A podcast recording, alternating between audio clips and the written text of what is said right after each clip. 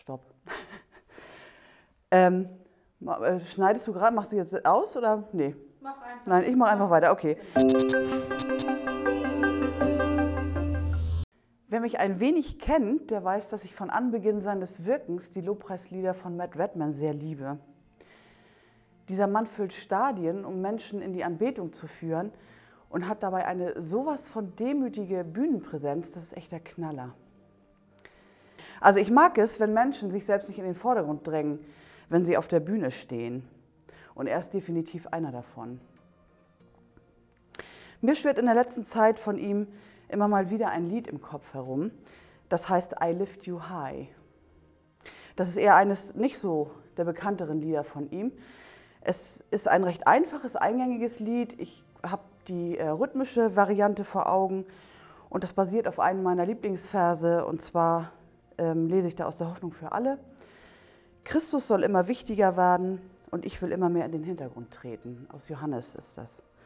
Christus soll immer wichtiger werden und ich will immer mehr in den Hintergrund treten.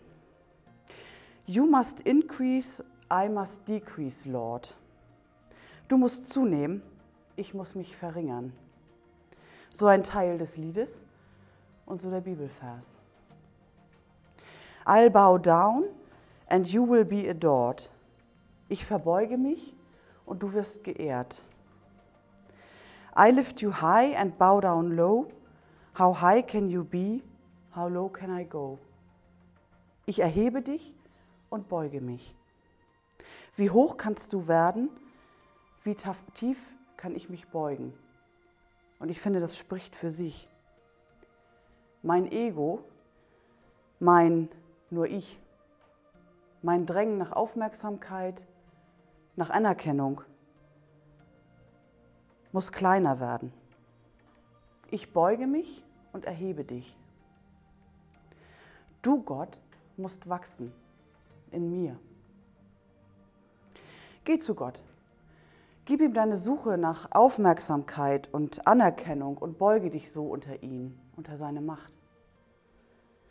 Er will deine Sehnsucht stillen, er will dich mit seiner Fülle beschenken. Und ich möchte, dass mein Ego, das Jesus immer wieder wegdrängen will, aus den verschiedensten Ecken meines Lebens, dass das immer kleiner wird und sich Gottes Willen und Wirken unterstellt. Dazu gehört, dass ich und vielleicht wenn du das auch möchtest, dass wir in die Gegenwart treten, in seine Gegenwart treten und ihn wirken lassen verbringt Zeit mit ihm, nicht nur für ihn. Und versuchen wir das doch mal.